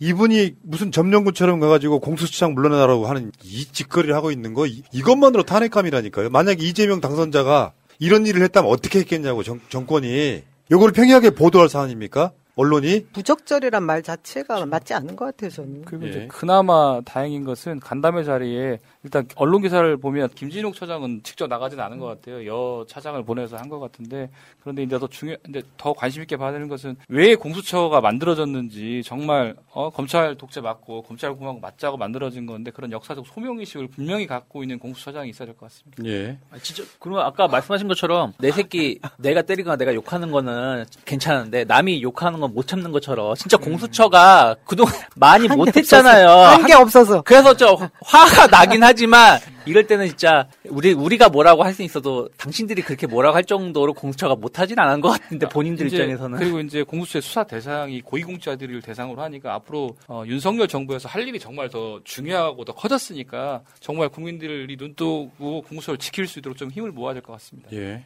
자, 뭐 관련해 가지고 박홍근 원내대표가 아까 그 일본에 관련해서 저런 것을 입장 표명 안 하면 안 된다. 역사 의식이 부재한 거다 이렇게 이야기한 것처럼 박홍근 원내대표 연일 전 잘하고 있다고 보는데 집무실 이전 예산은 음. 국회 심의를 네. 받아야 된다. 그리고 법적 근거도 필요하다. 이게 정확하게 따박따박 법과 원칙대로 하면 돼요. 네. 지금 얘네들이 가- 하는 짓이 다 월권이잖아요. 용산 집무실 이전 월권, 공수처 만나는 것도 월권. 그럼 이 상황에서 법적 근거도 없는 거, 그 예산을 통과시키려면 국회에 심의를 받아야 된다. 근데 이게 뭐 예비비스네 뭐네 해갖고 지금 슬쩍 넘어가려고 하잖아. 이게 민주당이 지금 해야 될 일이에요. 점령군한테 뭐 다 내주듯이 막 법적 근거도 없이国관 열쇠 다 내주고 이런 거 못해. 하면 안 돼. 그렇죠. 그러니까 이거 진짜로 전 속으로 약간 속 시원한 뭐 내용이다 생각하고 있는데 어찌됐든 우리는 적극적으로 도와주겠다. 다만 선례를 만들어야 되니까 법적인 테두리 내에서 법적인 근거를 만들어서 관련돼서 예산을 집행을 하겠다 하는 것이기 때문에 그럼 한마디로 당신들 마음대로 하고 싶은 대로 하지 못해. 우리가 법적으로 제대로 돼서 도와주겠다는 것이기 때문에 상당히 의미 있는 내용이다 생각하고 있습니다. 제가 제일 웃겼던 게 그거였어요. 그 윤석열 당선이 나와가지고 조감도를 놓고 막 브리핑을 하면서 종이 한 장을 들고 예산서라고 하면서 기재부에서 만들어줬다고 했잖아요. 그때 제일 웃겼어요. 저 기재부에서 그렇게 그 이삿짐 견적서를 내줄 일이 없는 거고 할 수 있는 법적 근거가 없는 건데 그걸 마치 사실인 양 그거부터 틀렸잖아요. 네, 그, 그 지금 이대로 나가야 되는 게 맞습니다. 하나하나 따박따박. 저 는 이제 박홍근 원내대표가 예산이 국회를 심의를 거쳐야 된다. 이거는 당연한 말이기 때문에 좀 더 정확히 얘기를 하면 윤석열 당선자가 청와대 집무실을 옮기는 것은 국회를 무시하는 처사다. 왜냐하면 국회 심의도 없이 옮기려고 하는 거기 때문에 무시하는 처사다라고 워딩을 하는 게더 낫다는 생각이 들고 그다음에 법적 근거가 필요하다. 이 말은 제가 지금 찾아보니까 청와대나 직무실 설치에 관한 법률이 없더라고요. 어떤 근거법에 이게 청와대를 어디에 설치해야 된다는 근거법이 없어요. 예를 들면 대법원 같은 그 경우는 법원 조직법에 대법원을 서울특별시에 두어야 된다 이런 근거 조항이 있거든요. 그런데 이번에 청와대 집무실 관련해서는 그거를 어떻게 설치해야 된다 이런 조항은 없는 것 같더라고요. 그래서 그런 것들 관련해서 명확하게 어, 법으로서 만들어 놓아야 이거를 어떻게 이전하고 어떻게 할 것인지를 좀 논란 없이 진행 할 수 있겠다라는 이 변호사님. 근데 관습법이라는 게 있지 아, 않습니까? 관습법. 그렇죠. 청와대가 아, 대통령 맞아요. 비서실이었고 집무실이었거든요. 그러니까 청와대라는 어떤 정신 그러니까 새로운? 법을 만들어야 되는 거죠. 예, 그 대법원 뭐 서울 이 법은요. 최근에 김두관 의원이 법 발의를 했어요. 네. 서울에 두는 것을 확정하는 그 법 없애는 이전 법안 예, 발의했죠. 예. 자, 어쨌건 민주당이 박홍근 원내대표한테 시- 힘을 많이 실어줘야 될 것 같아요. 왜냐하면 윤석열을 견제하는 방법. 윤석열이 아무리 뭘 하려고 해도 국회가 도와줄 것만 도와주고 그렇죠. 끌려가서는 안 되고 뭐 공수처 뭐 사실상의 업무 보고를 면담하듯이 하는 건 절대 우리는 못해. 우리는 니들보다 덩치가 훨씬 큰 국회는 우리 거야 같은 전 자부심이 있어야 된다고 생각합니다. 여기까지 하고요. 여러분들 채널 구독 좀 해주시기 바라겠습니다. 지금 58.4만 명에 7명 남았습니다. 지금 현 지금 들어와 계신 분들이 좀 구독 좀 해주시면 감사하겠고 제명인의 마을 지금 어떻게 됐나? 아까 아까 단독으로 전해드렸었는데 17만 명. 17만 명 코앞에 와 있다고 제가 지금 그 단독도 한번 다시 한번 보여주시고요. 제명인의 마을 지금 헐 넘었나요? 16만 9,879명 현재. 아, 자, 몇 자리 안 17만 명 남았어. 코앞인데 두 개 해주셔야 돼요. 양쪽에 왼쪽에 새날 구독 그리고 제명인의 마을 121명 100만 남았어요. 지금. 121명. 자, 알겠습니다. 여기까지. 꼭 해주세요. 꼭. 이낙연 전 대표 이야기입니다.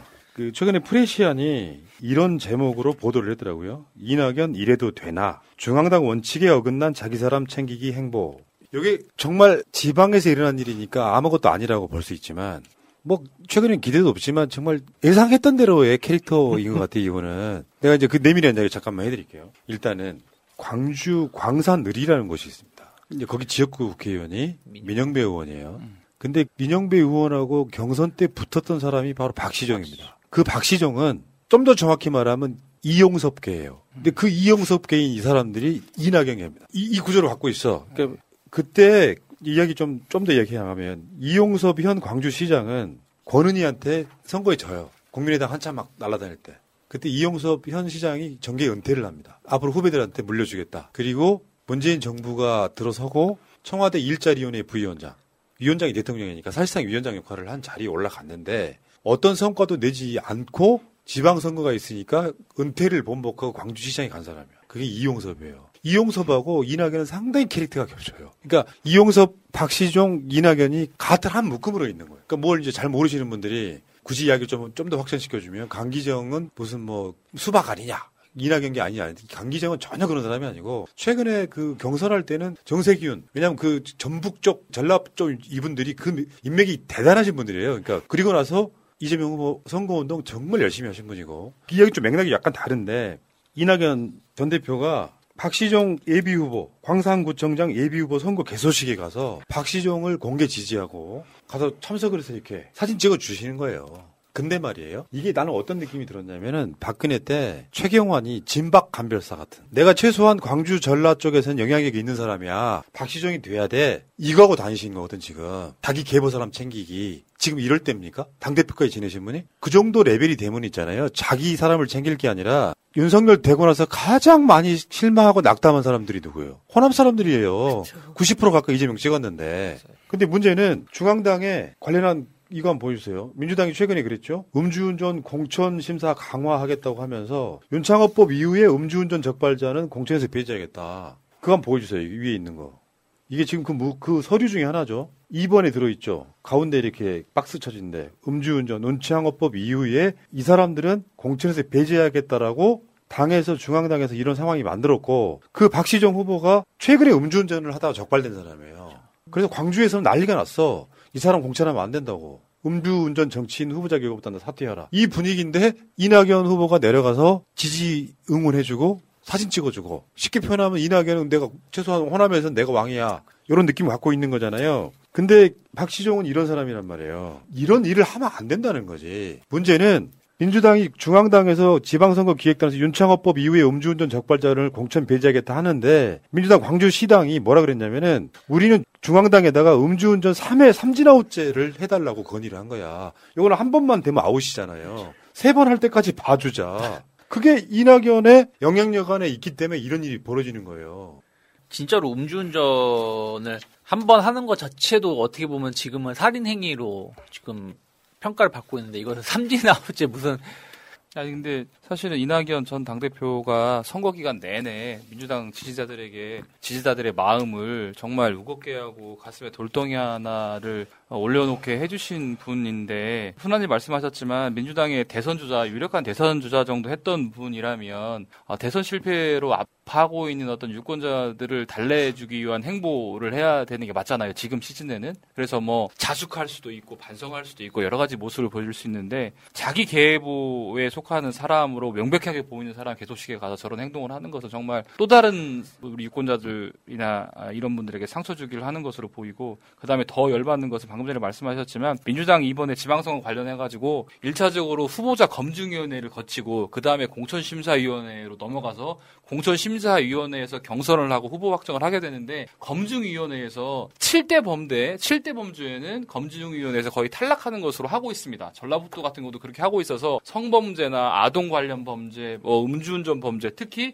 아까 말씀하신 것처럼 윤창호법 시행 이후, 에 음주운전 적발된 사람들은 당연히 아웃되는 것으로 알고 있고 제가 세부적으로 알기로는 10년 내에 두 번, 15년 내에 세 번으로 알고 있거든요. 근데 그럼에도 불구하고 지금 어, 박시종 예비 후보 같은 경우는 윤창호법 시행 이후에 벌금 100만 원을 받았다는 거잖아요. 근데 그런데 이런 사람이 어, 검증위원회를 통해서 예비 후보로 등록을 하고 그리고 개소식으로 갔다는 것은 누가 뭐라고 해도 어, 본인의 힘으로는 갈 수 없는 상황이거든요. 왜냐하면 검증위원회가 시도당에 설치되어 있는데 그 검증위원회를 통과할 정도 된다고 하는 거는 지역을 벗어나서 어떤 전국적인 영향력 있는 사람이 뭔가 영향력을 행사했을 수밖에 없다라고 보이는데 그렇다 보면 결국 어, 이낙연 전 대표께서 이제 그렇게 영향력을 껴쳤다고밖에 볼 수 없는데 그런 행동들은 결국 지금 다음에 민주정부를 꿈꾸는 어- 어떤 유권자들에게도 상처를 주는 짓이고 이렇게 해서는 안 되는 짓이죠. 예, 그러니까 이게 이게 그런 거 있잖아요. 읍찬마속이라는 표현 있잖아요. 아 그렇죠. 아주 단호하게 뭔가를 잘라내야 되는데 이분 이런 인연에 굉장히 좀 연연하시는 분 같고 적절하지도 않고 박시종 이분이 이제 이낙연 그 전 총리의 약간 수행실장 역할을 했다라고 하시잖아요. 그러니까 뭐 그때 좀 안 좋은 사건이 지금 라임 사건 때문에 그 이낙연 총리의 그 측근이 불의의 저기를 행동 그를 하셨고 거기에 이제 바로 이제 이분을 그 측근 자리에 박시종 씨를 임명을 했었는데 특히 또 뭐 음주운전도 문제지만 뭐 저번에 그 민영배 지금 의원님하고 처음에 경선을 했을 때 처음에 박시정 뭐라 불러야 될지 모르겠다. 아무튼 이분이 예비 후보가 예비 후보가 이겼었는데 그때 권리당원 조회를 조금 이제 과다하게 어, 맞지 않게 해가지고 이것이 문제가 돼서 결국엔 민영배 의원님이 선거에 나오게 되셨던 이런 전례도 있었기 때문에 아니 그게 이제 이용섭 후광인데 박시정이 이용섭 개다 보니까 민영배 꼴보기 싫은 거야. 청와대에 있다가 이제 여기서 지역위원장 뭐 그러니까 후보가 되려고 하니까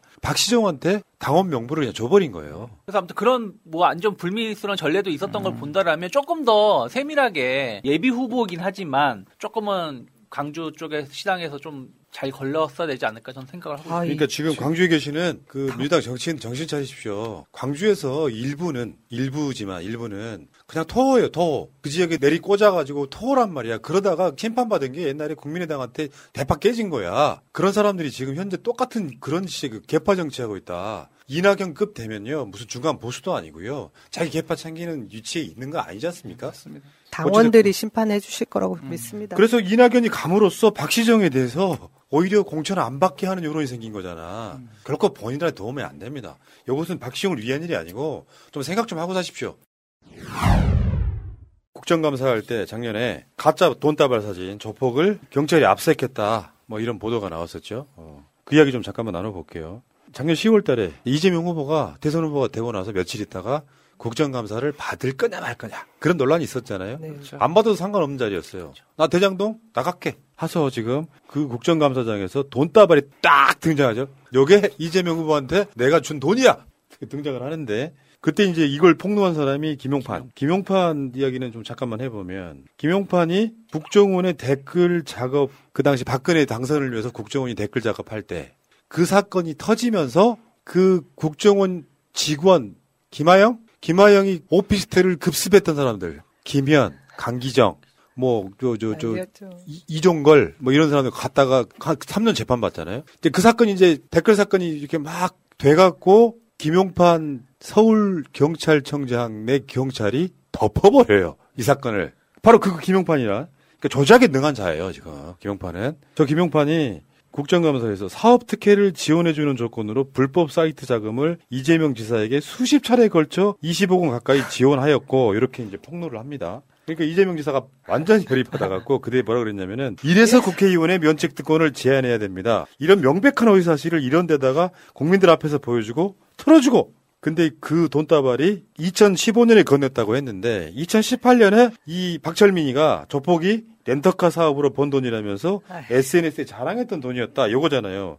명백해 그냥 이거 사건은 조작이야. 이제서야 경찰이 박철민을 상대로 구치소 감옥에서 압수수색했다는 거잖아 지금. 근데 이제 이거 관련해가지고 정말 짜증나고 뭐 이렇게 나쁜 것은 김용판 의원이 이렇게 명명백백하에 백일하에 잘못된 것이라고 드러날 것을 알면서도 했을 가능성이 매우 높다. 정말 면책 특권이 있기 때문에 어 나는 괜찮을 거야. 그리고 알면서도 했을 가능성이 매게, 매우 높은데 이런 것들을 처벌하지 못해서 참 아쉽습니다만은 사실은 면책 특권이라는 것이 그 사람한테 책임을 묻지 않는다는 것이지 어, 범죄 혐의 관련해서 조사를 계속 할 수 있거든요. 그래서 이번에 경찰에서 압수수색을 제대로 해서 정말 김용판이 뭐 법적으로 책임 안 지겠지만 이것이 그 조폭이 이 재명 지사에게 건넨 돈이 아니라는 걸 알면서도 정치적으로 이용하려고 이렇게 했다. 이런 것을 좀 밝힐 수 있는 수사가 제대로 좀 이루어졌으면 합니다. 그때 대선 때요.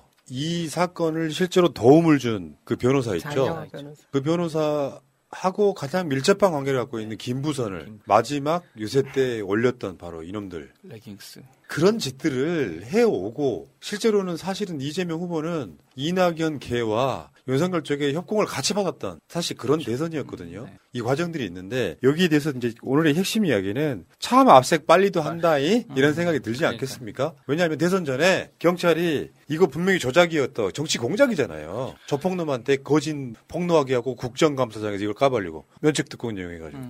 그러면 그 즉각 수사가 들어갔어야 되는데 대선 이재명 후보가 지고 나니까 이제 요식행위 한다는 느낌. 아, 이건 진짜 뭐 저는 뭐 이쪽에 잘 모르지만 수사를 뭐 하는 사람이 아니어서 잘 모르지만 이거 금방 판 이거 알 수 있는 것을 왜 질질질 몇 달을 몇 달이 뭐예요? 거의 반년 가까이를 끌다가 이제 와서 하는 것인지는 이때 만약에 일찍 조사하고 결론 내줬으면 훨씬 더 깔끔해질 수 있는 부분들을 저는 그나마 그래도 뭐 요식행위 같지만 수사라도 깔끔하게 마무리해줬으면 하는 바람입니다. 아. 예. 자, 어, 재명이네 마을. 지금 3명 남았네요, 3명. 17만 명의 단독, 새날 단독 구독 좀 해주세요. 여러분, 그 링크, 링크. 저기 저, 우리 스텝 채팅창에 링크 좀 걸어주세요. 재명이네 마을. 17만 명. 우리 방송 중에 만들게 지금. 얼마 안 남았어요. 지금 50명 남았죠, 50명. 47명 남았어요. 아, 그 사이 또 가입을 하시는군요. 감사합니다.